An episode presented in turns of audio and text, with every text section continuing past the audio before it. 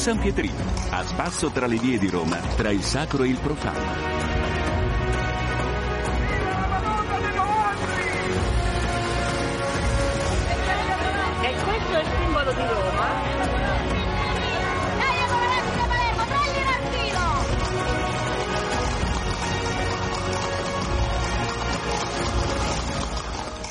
Benvenuti da Eliana Astorri nello spazio dedicato a Roma. Oggi parliamo di libri antichi e non solo.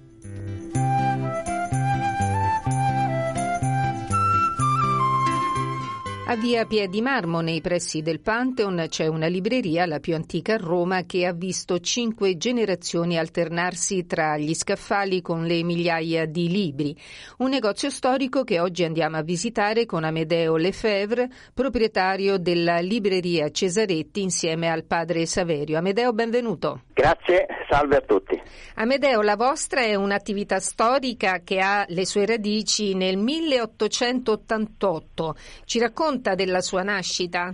Esattamente, allora la libreria l'ha aperta il nonno di nonna, il mio Trisavolo, esattamente nel 1888, dopo che aveva fatto due anni di ricerche di libri. Per due anni ha collezionato libri e una volta che ha collezionato tutti quei libri poi ha scelto di aprire questa attività e ha, eh, tra virgolette, incastrato tutta la famiglia perché poi uno si appassiona e quindi come vede siamo alla quinta generazione.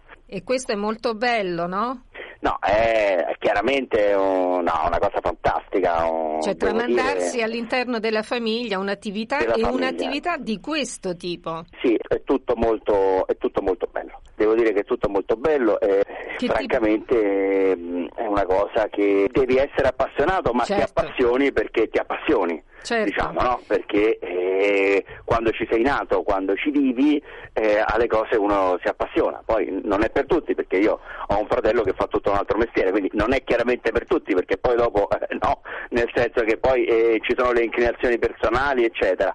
Però è chiaro che Certamente. eh, vivi e respiri in un certo ambiente da quando sei proprio bambina, perché così abbiamo imparato a, a vivere, cioè cresciamo in libreria perché così, così ha fatto nonna, perché nonna per esempio che quando nonna è nata, che è morta di parto, la mamma di nonna, Sì. la mia bisnonna, e quindi il papà di nonna già da bambina se la portava in libreria per evidenti motivi logistici. L'ha cresciuta in mezzo agli scaffali di libri. e quindi nonna è cresciuta così, papà è cresciuta così, perché così gli ha insegnato nonna e io sono cresciuto così, perché così mi ha insegnato papà, quindi da bambino Certo. viene a dare una mano, viene a fare una cosa e quindi in questo senso ti fregano. no? Proprio nel senso che- sangue, vi scorre Ecco, nelle vene questa È, libreria. è proprio una cosa che scorre nelle vene e, e poi ecco hai la- l'opportunità perché la cosa bella di questo mestiere è esattamente il fatto che poi entra un sacco di gente qualificata di un certo tipo che ti dà un questo- consiglio, ti appassiona ti- e questo è il surplus vero. Di questo, no? Come di questo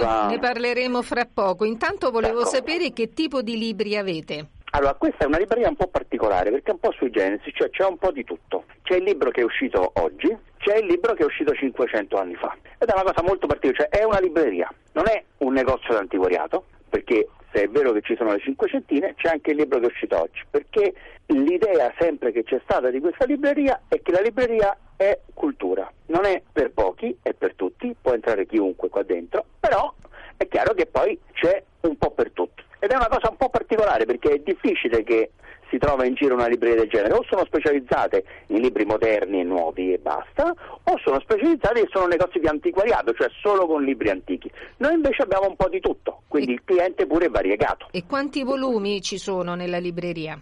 Allora, in Che non è libreria- molto libreria- grande, no? No, è piccolina, sono una quarantina di metri quadri. In libreria ci sono, però sono tutti impilati, ce ne sono circa 23.000. Qual è la peculiarità della vostra libreria? Lei prima mi stava accennando proprio a questo, libri antichi, ma anche di nicchia, libri moderni. E Ma c'è, libri qualche- moderni. c'è qualcos'altro? C'è il vostro rapporto di lei e di suo padre nei confronti dei clienti? Chiamiamoli clienti, ma non è esatto dire clienti. Chi entra in una libreria è, è- è qualcosa d'altro. Sì, ma in realtà poi tanti ormai sono clienti amici oltretutto perché vengono da una vita e quindi... mm, Che tipo di lettore è? Allora, quello che entra da sono, voi? Ci sono come le stavo accennando, è piuttosto variegato. C'è dallo studente che vuole comprare il libro, che magari, magari non ce l'ho nell'edizione più economica possibile, eh? perché anche lì magari sto un pochino attento a prendere belle edizioni, ma magari una bella edizione di un classico può costare 15-20 euro, non è che deve costare un miliardo, diciamo, per cui viene per, anche per questo, oppure perché non si trova quel libro, perché da me eh, ecco, i libri che sono usati, diciamo, tra virgolette, d'occasione, sono sempre libri che sono fuori mercato, cioè che tu non puoi andare a comprare nuovo quindi c'è una ricerca di questo tipo pure, quindi è particolare, nel senso un libro che tu non trovi nei canali normali ufficiali, da me lo puoi trovare, a prescindere che costi molto o poco. E poi invece ci stanno anche un sacco di professionisti, collezionisti che vengono perché gli piace un'edizione molto bella, antica o particolare, o anche dei primi del Novecento, no? di letteratura italiana in prima edizione particolare, e viene qui e si compra quel tipo di, di libro.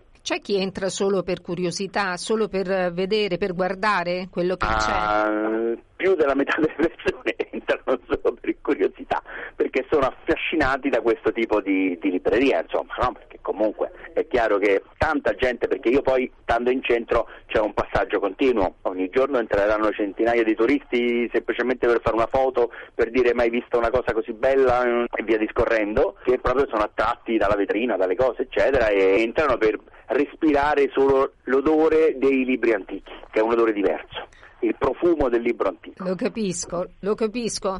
Amedeo, dove prendete i libri? Dove li acquistate?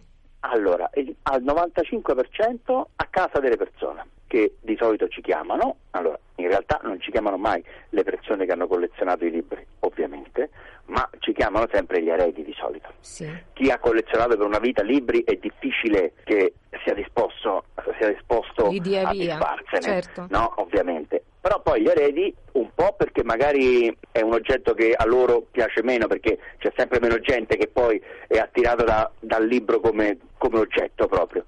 Oggi ci sono vari altri input per i giovani magari più allettanti purtroppo, o perché magari non lo conoscono il libro e quindi se ne disfanno. Oppure proprio anche chi è appassionato perché magari ha un problema di spazio, perché se nonno piuttosto che papà o zio ti lascia 4 o 5 mila volumi perché li collezionava, li te ne puoi tenere 300, 400, certo. 500, quelli che ti interessano, quelli che ti ricordano nonno, papà, zio, ma tutto il resto che fai? E chiami la libreria Cesaretti. Quindi al 95% è così.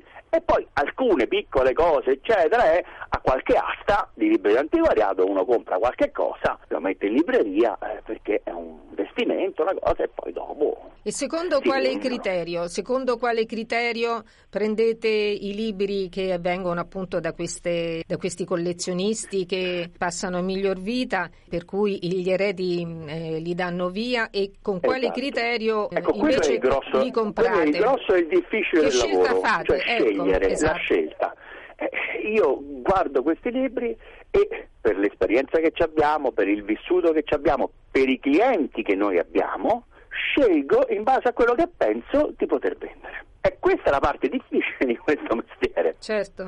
Perché poi il libro, una volta che ce l'hai in libreria, è un libro buono, si vende da solo, diciamo tra virgolette. Il difficile è capire qual è, prenderlo lì, mentre tu hai, che ne so, una biblioteca da 4-5 mila volumi e ne scegli magari 2000, che comunque, e quindi devi scegliere, devi stare attento, eh, perché poi li paghi e quindi devi stare attento perché poi al di là del costo è lo, lo spazio che è, un, è, è il problema di chi ama i libri, è, lo, è il, il primo problema di chi ama i libri è lo spazio, anche per il libraio, che poi dove se li mette? Quindi devi comprare quello che pensi di poter vendere. Questo è l'aspetto più difficile. Eh, come fai? È esperienza, è, è Passione. tradizione, per cui no?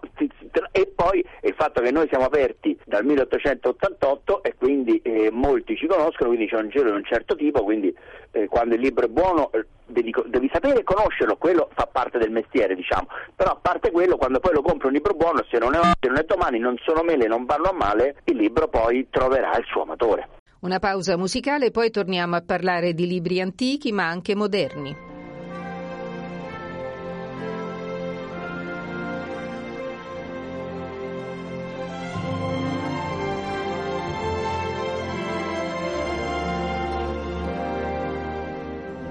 Se fai un sogno puoi chiamarlo Roma, quando ti immagini la tua città, certo che i nemici non le mancheranno mai.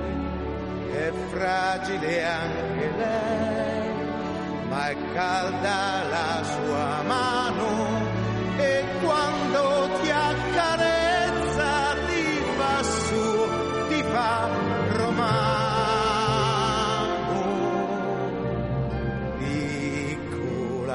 grande, amare e dolce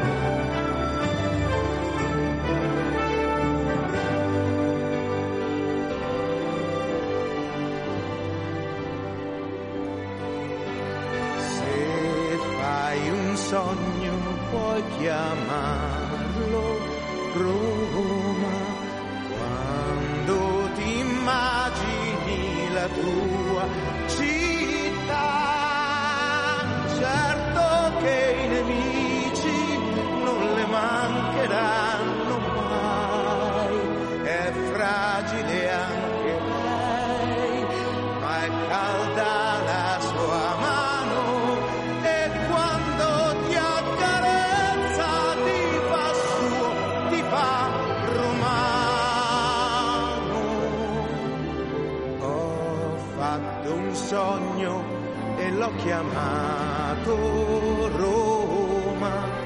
Il tuo segreto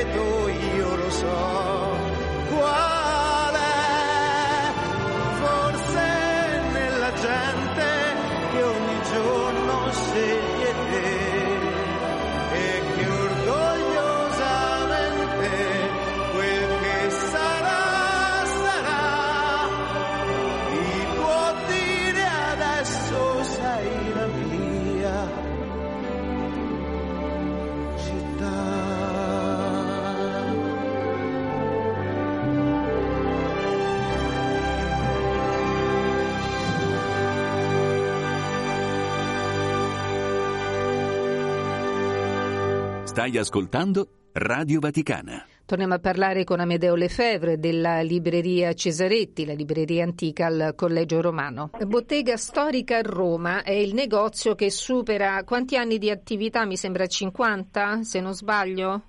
Sì, quello per, eh, 50. come 50 per avere il, ehm, l'attestato di negozio storico, diciamo sì, esattamente. sì. Di meno credo nel caso si tratti di eh, distribuzione, di somministrazione di alimenti, no? Le È, osterie. è molto, sì, esattamente, Eh. questo è, è diverso. E purtroppo per gli affitti impossibili o perché nessuno prosegue le attività, molte di queste botteghe sono costrette a chiudere e Roma perde ogni volta una parte della sua storia. Si potrebbe auspicare una forma di salvataggio di questi negozi, che ne pensa? Ecco, quello è un discorso che si è sempre fatto, e Infatti. se ne parla tanto. E poi chiudono. Non lo so, sì, non lo so se sia oggi esclusivamente un problema di costi, probabilmente c'è in parte questo, in altra gran parte è più un problema proprio di visione del mondo che è diverso, che sta cambiando purtroppo. Cioè, oggi, oggi è indubbio che quando chiude un negozio, un'attività storica, almeno qui in centro a Roma, non voglio perché poi è, è l'ambiente che conosco, diciamo, apre eh, una volta su due un, un negozio che vende o roba da mangiare o cineserie. Purtroppo. Perché tutto, è tutto, è purtroppo perché è tutto improntato a un turismo mordi e fuggi, per cui la bottega storica si trova un po' in difficoltà con il turismo mordi e fuggi, non è il suo acquirente potenziale, qualsiasi tipo di bottega storica, diciamo. Eh, però è eh, anche la politica che è stata fatta in questa città, no? Quando tu eh, prediligi eh, a far aprire e non controlli oltretutto centinaia di migliaia di bed and breakfast in centro a Roma, eh, perché così la gente viene, risparmia un pochino, eh, stai scegliendo questo e, e quindi poi aprono eh, solo negozi improntati eh, verso i soggetti che vanno nel bed and breakfast. È chiaro, è chiaro. Eh, questa è la scelta che fa chiudere un sacco di negozi storici. Amedeo, eh, devo farle questa domanda. Queste cinque generazioni, lei ha figli che possano io, fra cento anni... Io sono ancora abbastanza giovane e non Ah. ho ancora figli, però se ci avessi un figlio continuerebbe. Ci sono dei cugini che hanno dei figli che se poi vorranno iniziare questa attività e, continuare questa attività, insomma iniziare a lavorare in questa attività, non ci sono problemi. In questo momento non ci sono eredi, diciamo, tra virgolette. Però anche Però sono insegnare... abbastanza giovane, io mi auguro di lavorare ancora almeno 35-40 anni. Va benissimo, ma ad esempio si può anche insegnare questo, lo chiamo mestiere, ma non è un mestiere ovviamente perché è una vera e propria passione. Qualche ragazzo che nutre questo, questo stesso sentimento verso i libri, verso i libri antichi, Certo. perché Sì, voi sì, non fate i commercianti, voi siete librai. Esatto, questo si può fare, seppure oggi anche i ragazzi di oggi è difficile perché vogliono tutto e subito, mentre questo comunque è un lavoro difficile, perché quello che le dicevo prima, cioè l'andare in- a casa di qualcuno, vedere una biblioteca e capire cosa comprare, dietro quello c'è tantissimo Certo, lavoro. una lunga esperienza. C'è una lunga esperienza e tantissimo lavoro, tantissimo studio dei libri, cioè, perché poi non è che c'è, ah, ma c'è internet, no, internet magari c'è dopo un- ed è uno strumento utile per il dopo, ma mentre stai a casa della persona che tu guardi 2000 libri, non è che ognuno lo cerchi su internet perché ci vogliono 10 anni, non è possibile, devi conoscerli. E per conoscerli dietro, ma come tutti i mestieri probabilmente, c'è tanto lavoro, è questo il grosso, e questo invece la gente dice vabbè ma che ci vuole, tanto guardo su internet, vedo i prezzi degli altri, mi regolo, non è così che funzionano le cose. Senta, c'è qualcuno che entra esclusivamente per fare due chiacchiere con lei o con suo padre? Ma certamente ci sono un sacco di clienti che non è che ogni volta che vengono comprano, perché ripeto, ormai sono diventati amici perché magari frequentano una libreria da 10, 20, 30, qualcuno anche da 50 o 60 anni. per cui viene per fare due chiacchiere, perché poi, ecco, questa è una delle cose più belle che diceva nonna, che questa è un- un'attività che alla fine della giornata ti sei arricchito a prescindere se hai venduto o non hai venduto il libro, perché poi entra quel professore e ti dà un suggerimento o ti fa una critica o ti fa scoprire una cosa che non conoscevi e, e ti sei arricchito culturalmente. Quello tutti i giorni capita. Allora auguro altre 5, 15, 20 generazioni alla libreria Cesaretti grazie ad Amedeo della libreria storica in via di Pie di Marmo.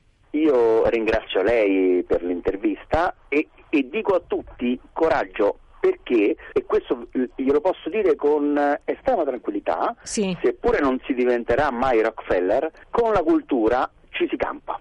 Se fatta in un certo modo, perché noi siamo già la quinta generazione, quindi lo possiamo dire, ci si campa. Contrariamente a quello che pensa il 90% delle persone, invece, certo c'è fatica dietro, ma ci si campa e ci si campa molto bene. Sono Ecco, d'accordo. questo è una cosa che va, va comunque detta oggi in questo momento. Stai ascoltando Radio Vaticana. E termina qui il San Pietrino. Per seguirci in diretta o riascoltare le nostre trasmissioni in podcast potete scaricare le nostre app Radio Vaticana e Vatican News. Vi auguro un buon proseguimento di ascolto con i programmi del canale italiano della Radio Vaticana. Un saluto da Eliana Astorri.